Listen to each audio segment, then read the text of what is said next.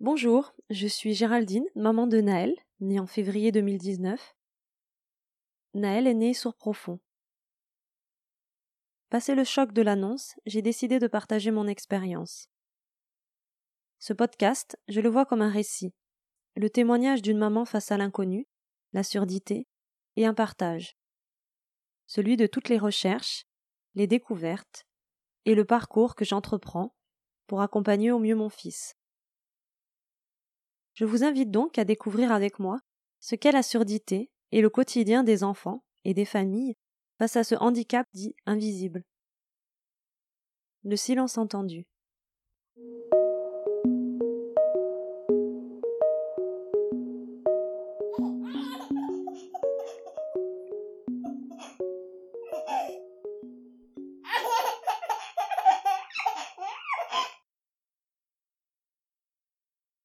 Le 17 octobre, c'est l'IRM.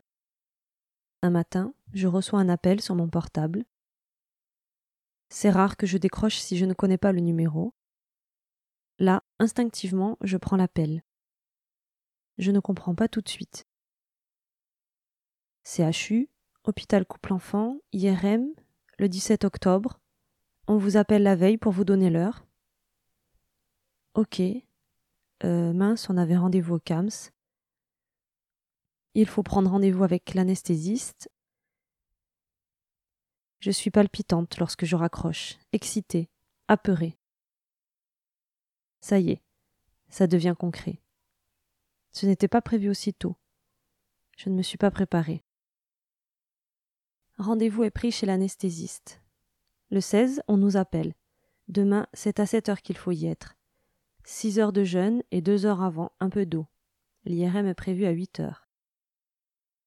Une nuit sans sommeil pour moi. Le réveil à deux heures moins le quart pour l'allaiter une dernière fois. Levé à cinq heures, prête à six, et nous partons en poussette, tous les deux, en tram, car mon mari s'occupe de notre fille. Au service hospitalisation pédiatrique ambulatoire, on nous installe dans une chambre. Je change Naël, l'infirmière prend sa température, et c'est bientôt à nous on descend à l'IRM. J'accompagne Naël. Le masque sur son visage. Un gros bisou à mon bébé. Il se débat. C'est normal, me dit l'infirmière. Il dort. Je sors. Je ne sais plus vraiment où je suis, ni où je dois aller. Je suis un peu perdue. Un café, un appel, je retourne en salle d'attente. J'ai peur de ne pas être là à son réveil. Trente ou quarante-cinq minutes plus tard, ça y est. Il pleure. On vient me chercher. Je l'allaite. Et le voilà, tout calme, collé à moi. Au chaud, tous les deux dans notre petite bulle. Les premiers résultats, rien d'anormal, ni au niveau de l'oreille ni du cerveau. Ce n'est qu'un premier aperçu. Il faut attendre, au moins une semaine pour que l'ORL reçoive les résultats. C'est elle qui nous les donnera. Il y a un air auditif, la cochlée et rien de visible au cerveau. C'est déjà ça. Je respire mieux. Il va falloir faire preuve de patience, encore, calmer les angoisses qui sont toujours là, tapis au fond de moi, prêtes à bondir, mais j'ai appris en quelques mois à vivre au présent. Je vois Naël. Il est là, contre moi, heureux. Il rit quand je lui fais des grimaces, pleure quand il a faim ou qu'il veut dormir, tend la main pour m'appeler. Il est vivant. Je suis vivante, et c'est déjà énorme. Petit retour en arrière. Je me souviens de cet été, des angoisses paralysantes et étouffantes. Je me souviens avoir dit à ma mère J'espère qu'il n'est que sourd. Sourd, c'est déjà dur à encaisser. Mais le reste. S'il était déficient mental, s'il avait une maladie dégénérative, si, si, si. Si la surdité n'était que la partie visible de l'iceberg. Je me souviens, c'était épuisant de vivre avec ces assauts incessants, ces bouffées d'angoisse, cette asphyxie permanente, et cette sensation enfantine que si j'y pensais trop, ça allait arriver. Mais quoi? Je ne sais plus. Ou plutôt si. Je dirais le pire. Mais c'est quoi le pire?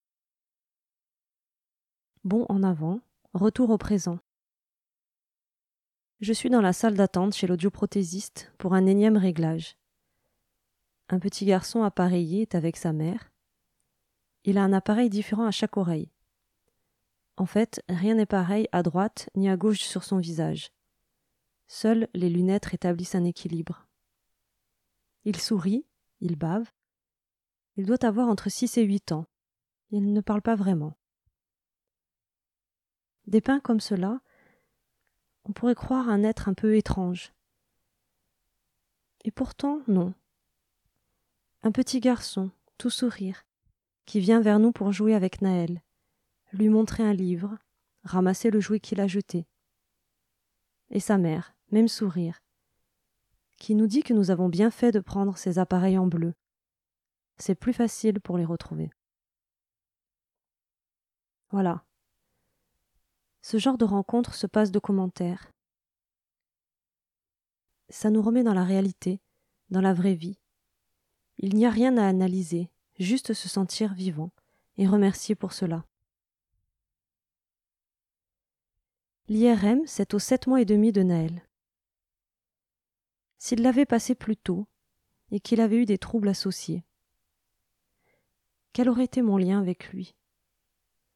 Comment aurais-je construit ma relation avec mon bébé? Comment accueille-t-on le handicap ou la maladie chez un nouveau-né? La relation mère-enfant se construit-elle normalement? Je ne pense pas. En tout cas pour ma part, si je compare avec ma fille, ce n'est pas tout à fait pareil. Alors c'est vrai. C'est un deuxième. On ne construit pas la même relation qu'avec le premier. Mais, en dehors du fait que je suis déjà maman, lorsque Naël vient au monde, l'annonce de sa surdité porte un coup à ma maternité. Je l'ai déjà exprimé avant. Les soirées à pleurer en allaitant malgré tout. Cet instinct de survie qui fait passer l'amour au second plan, comme si aimer, c'était souffrir. Souffrir de n'être que soi, de ne rien pouvoir faire contre ça. Donner la vie et donner le handicap, et ne pas pouvoir y remédier. Aller de l'avant, oublier le présent, l'instant, ne pas se projeter, ne pas penser, juste aspirer suffisamment d'air pour s'oxygéner, manger, dormir, pleurer. Ce n'est pas un élan ni un obstacle. C'est un non-lieu, un non-temps, un ailleurs inexistant, impalpable, une vie en parallèle. Une parenthèse ni douce ni piquante. Oui, c'est ça, une parenthèse. On écrit entre les lignes une histoire qui n'a pas trouvé sa place dans le phrasé de ce que l'on avait imaginé. Et dans cette parenthèse, heureusement, il y a l'allaitement.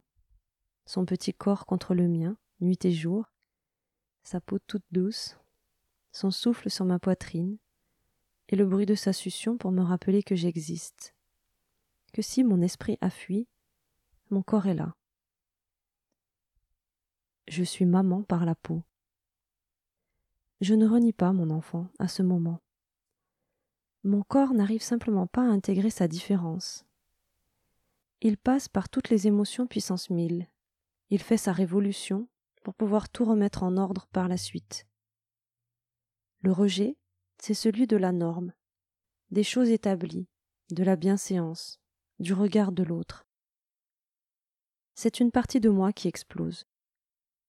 Je ne rejette ni mon fils, ni son handicap, c'est mon être que j'expulse. Tout ce sur quoi je me suis construite vole en éclats. Vivre dans le regard de l'autre, respirer son air, se mouvoir dans le reflet de ses gestes, se nourrir de son désir, rester tapis dans son ombre et ne sortir que lorsqu'il nous éclaire,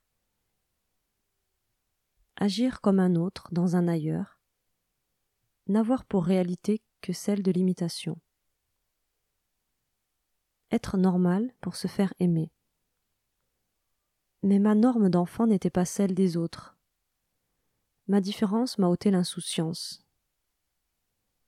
Apparaître quand son être est à part, être tout sauf soi, ne pas sortir à découvert et se couvrir de mille apparats pour appartenir, et couver son être en toute discrétion. Je suis handicapé. Ce n'est pas un manque, ni une amputation. C'est une façon de ne pas être au monde. C'est un trop, une hypersensibilité qui me pousse sur le côté du monde pour l'observer et tenter de le saisir. C'est de ne pas réussir à m'inscrire dans la société, c'est pourquoi je l'écris aujourd'hui.